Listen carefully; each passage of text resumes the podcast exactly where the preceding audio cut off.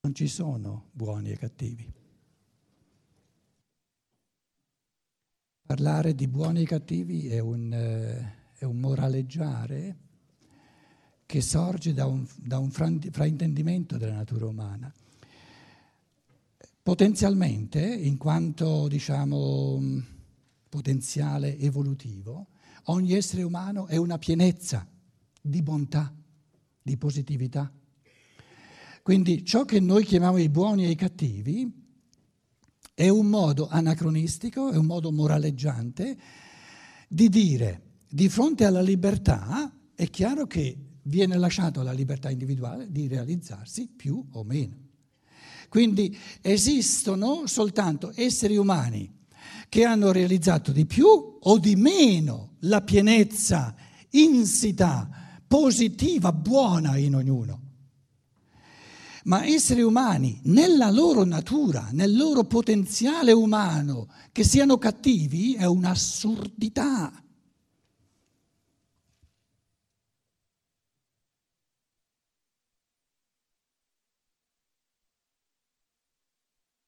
Quindi il potenziale dell'umano, eh, del tutto individualizzato in ognuno, è la somma del bene morale.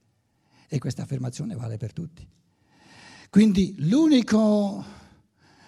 l'unica immoralità, l'unico male morale, tra virgolette, è l'omissione dell'autorealizzazione. Quello è male. essere più poveri di quanto si potrebbe essere.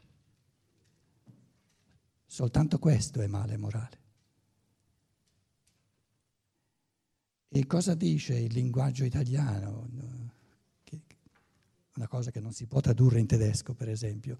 Noi di fronte di fronte a, a, una mancata realizzazione, c'è una potenzialità positiva che non si è realizzata perché in realizzarla bisogna lasciarla la libertà, perché se il buon Dio mi realizza lui allora io non ho nulla a che fare. Noi diciamo di fronte a una potenzialità che non si realizza, diciamo in italiano, che peccato, bello, altri peccati non esistono.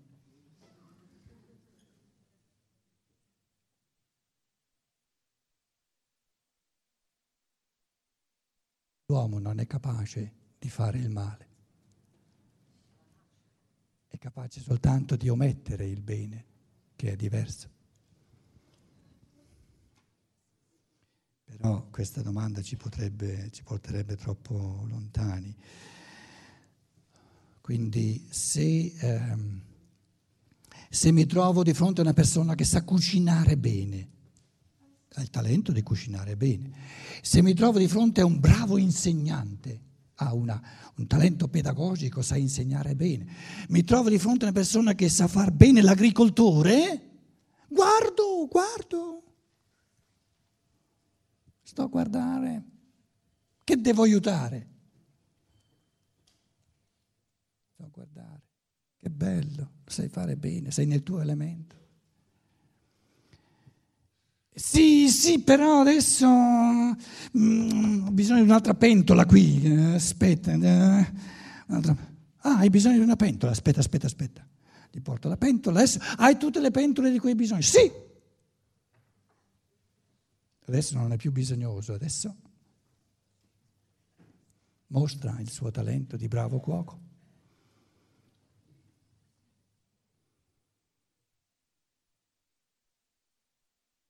godere dei talenti altrui non come se fossero i miei, sapendo che sono i miei,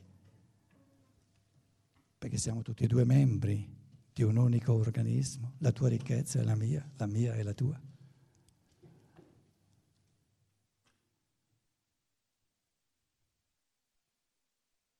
E un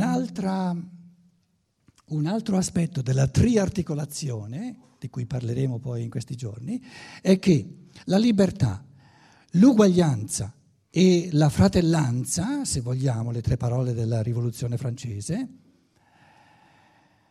devono poter correggersi a vicenda. Cioè dobbiamo creare tre spazi diversi con amministrazioni diverse. Questo è il pensiero fondamentale di Steiner.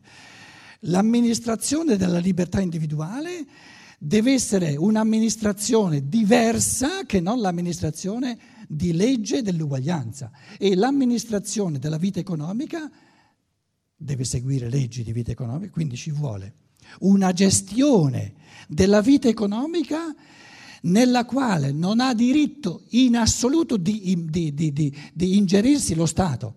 Lo Stato non ha nulla a che fare con la vita economica. Lo vedremo poi domani sem- sempre di più. Così come la vita economica non ha nulla a che fare con lo Stato.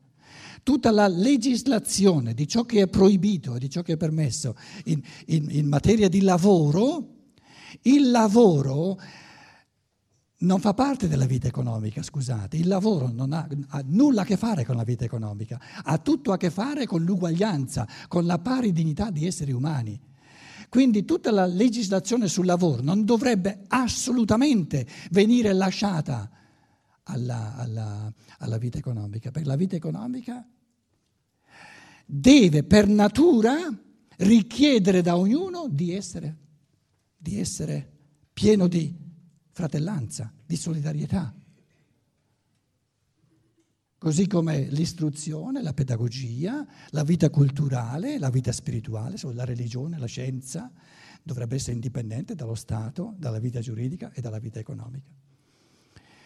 E uno dei motivi per cui eh, un sociale sano dovrebbe avere questi tre ambiti con amministrazioni, con leggi regolative, direbbe Kant, del tutto diverse, è che ognuno, ogni sfera, la sfera culturale, la sfera politica e la sfera economica tendono per natura a creare, ad essere unilaterali,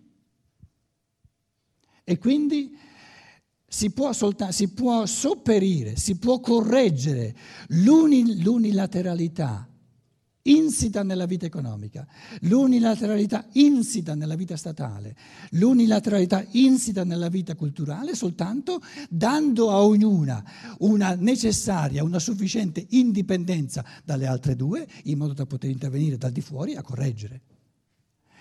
Quali sono, qual è eh, diciamo, la tendenza ehm,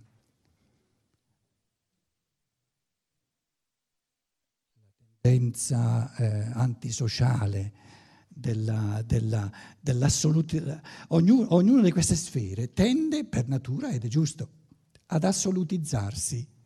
E siccome per natura, per essere genuina, tende ad assolutizzarsi, a mandare a ramengo le altre due, ci vogliono le altre due che correggono. Ora, eh, ci sono conferenze di Stein in cui dice la, la libertà individuale nella vita culturale tende per natura Pensiamo alla, all'antica cultura indiana, nella quale la vita culturale, che poi si rifaceva alla divinità, gli iniziati che ricevevano non soltanto, non c'erano leggi umane di accordi fra essere umano e essere umano, c'erano comandamenti divini, come quei dieci comandamenti di, di Mosè, che, che dirigevano tutto, tutta, la, tutta la vita del sociale. Ora, in una cultura, in una società in cui la vita culturale domina sia la vita giuridica, eh, in cui la vita culturale domina la vita giuridica e la vita economica, si chiama teocrazia. Qui ci scrivo teocrazia. Le, le, le, teocra, teocrazia, per esempio la Chiesa è un relitto, in tutto e per tutto un relitto dell'antica teocrazia dove l'unico che ha diritto di comandare è il buon Dio. E diciamo la Chiesa ha un, un telefono speciale, soltanto lei, no? riceve questi ordini e li propina a tutta l'umanità. Questo, questo, modo di gestire l'umanità è già da millenni anacronistico, però la nostra società ha ancora, in Italia per esempio, risultati, diciamo, relitti enormi di questa, di questa matrice culturale. Allora Steiner analizza e dice un, un sociale in cui predomina, non c'è una, diciamo, una triarticolazione, ma predomina la vita spirituale, tende a creare per natura caste, classi e quindi disuguaglianza negli esseri umani. e pensiamo alle caste nell'antica India, poi Platone, no, Platone divide gli esseri umani in tre caste fondamentali, o tu appartieni alla casta diciamo, dei, dei, dei, dei, dotti, o appartieni alla casta dei, guerrieri, o appartieni alla casta degli agricoltori. Quindi ogni essere umano viene messo in una casta. In questo relitto enorme di imposizione anacronistica poi in tutto e per tutto, diciamo, di questa conduzione divina del sociale, in, questo relitto che è la Chiesa. Dov'è questa, questa disfunzione che crea classi? Nella spaccatura tra laici e clero, tale e quale. E in questa spaccatura chi di noi, insomma, ha un paio di decenni sulle spalle, la conosce molto bene. I, i laici sono i poveracci e il, il, il, clero sono gli illuminati. Il clero quindi, essendo illuminati, essendo a contatto con la divinità, hanno tutto il diritto di comandare e di dire quali sono i doveri, quali sono i presupposti per andare in paradiso per andare all'inferno e gli altri sono buoni, sono bravi, hanno diritto al paradiso soltanto se ubbidiscono. Cosa, che tipo di matrice culturale sociale c'è? Una creazione di una disuguaglianza assoluta in base a, casti, a caste. Se tu fai parte del clero, hai voce in capitolo, non fai parte del clero, sta zitto. Per non parlare poi delle donne che eh, non, si sa bene se, eh, se nel clero non, non, non c'entrano proprio, no? e nei laici hanno soltanto, hanno soltanto voce in capitolo tramite il marito magari. Quindi è chiaro che eh, diciamo, ci, parliamo, ci, parliamo, schiettamente, liberamente, in una, diciamo, in una società.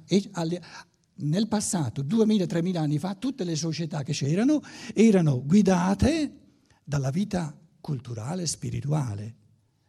Poi, venendo ver- dall'Oriente verso l'Europa, è invalsa sempre di più, partendo dai greci, la vita giuridica. Adesso non ci sono più esseri umani che si rifanno ai comandamenti divini e ti dicono guarda che la divinità devi fare la volontà di Dio. No, no, no, no. Adesso si tratta di legislazione umana, si tratta di metterci d'accordo quali diritti e quali doveri vogliamo stabilire di avere a vicenda. Ora, questa vita giuridica che mette al centro del sociale l'accordo parlamentante, dove si parlamenta, dove ognuno ha voce in capitolo. Il Parlamento, un uomo, una voce, one man, one vote. Quindi il, il concetto del par- parlamentarismo democratico della vita giuridica è l'uguaglianza di tutti gli esseri umani. Ora, la legge che rende tutti uguali, qual è, diciamo, l'elemento negativo, insito nella, nella legge uguale per tutti? L'elemento negativo, e la vita giuridica non può evitare questo elemento negativo, fa parte della sua natura, perciò ci vuole la vita economica, perciò ci vuole la vita culturale, per correggere questo, questo necessario tendere diciamo, della vita giuridica a creare crisi enormi. Ora, l'elemento negativo, insito nella, nella, nella vita giuridica, è l'astrazione. Una legge, per essere legge, deve essere uguale per tutti. Ora, una legge uguale per tutti, da che cosa astrae? Astrae da ciò che in ogni essere umano è del tutto disuguale, astrae dall'individuale. Quindi così come noi abbiamo l'umano tutti in comune, tutti uguale, che è giusto, tendendo ad assolutizzare la vita giuridica, la legge, Essendo la legge per natura, potendo la legge considerare soltanto ciò che è uguale per tutti, deve la legge disattendere, ignorare e quindi, e quindi diciamo, mettere eh, fuori campo ciò che in ognuno è individuale. Tocca alla vita culturale e alla vita economica venire via da questa astrazione che vuole vuol presentare tutti gli esseri umani come se avessero tutti gli stessi talenti, tutti gli stessi bisogni, siamo uguali in quanto uomini, in quanto talenti, in quanto bisogni, siamo del tutto disuguali. Quindi è giusto che la vita giuridica abbia questa tendenza, per essere sincera, a creare leggi che devono essere universali, uguali per tutti, però se, se, diciamo, se si impone alla vita pedagogica, se si impone alla vita economica, impone alla vita, alla vita pedagogica decreti dove il ministro dell'istruzione per decreto dice come tutti i maestri devono fare la scuola. Una cosa assurda, una cosa assurda. Perché se noi avessimo anche soltanto 100 maestri che fanno la scuola allo stesso modo, è un impoverimento assoluto. Sarebbero 100 maestri che spariscono nella loro, nella loro unicità, nella loro specificità, nella loro ricchezza, nel loro karma del tutto individuale da vivere con questi bambini. Quindi, così come è giusta in campo, diciamo, giuridico, una legislazione che tratta tutti gli esseri umani in modo uguale, così è ingiusto disumano contro l'umano ogni, ogni, ingerenza del mondo politico, del mondo diciamo, giuridico, nella vita culturale, nell'educazione per esempio, e nella vita economica. Nella vita economica che cosa hanno a, eh, a, a, a che fare? Leggi eh, universali. Nella vita economica è tutto in cambiamento, tutto, eh, questo latte eh, ieri era fresco, dopo due giorni lo butti via. Quindi nella, nella vita economica non c'è nulla di, di leggi universali. Si tratta di, di, di contratti no, da rivedere, eccetera, da, da, in quali si specifica di, volta in volta, eccetera. No? Ora, adesso termino, eh, ho già parlato troppo a lungo. Allora, nella vita culturale la tendenza a creare caste, classi, quindi uh, a, diciamo, a minare l'uguaglianza degli esseri umani. La vita giuridica, la tendenza all'astrazione, dove ciò che è concreto, ciò che è individualizzato viene spazzato via. La vita economica, la vita economica moderna, qui siamo nella facoltà di economia, non ha ancora creato un modo di pensare specifico economico, ha preso l'astrazione del mondo diciamo, giuridico e eh, eh, tutto ciò che è regolativo. Pensiamo adesso alla, alla, crisi finanziaria, quando verrà il Draghi qui, il Drago, il Dra, Draghi dopo di me, eh, dirà eh, eh, come, come, risolviamo noi i problemi economici.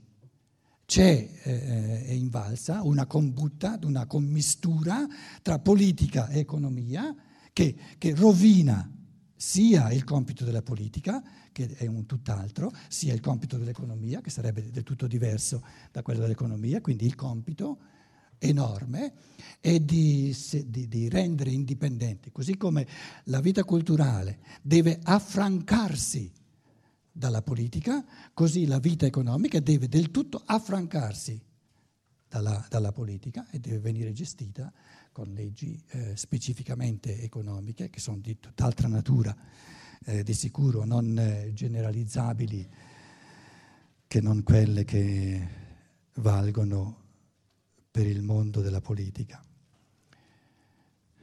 Grazie per la vostra pazienza. Cinque minuti di pausa, tedeschi però, eh, non italiani, per chi deve scappare, eccetera. Fra cinque minuti chi c'è ancora, chi ha voglia, facciamo 20 minuti, una mezz'oretta di discussione. Grazie.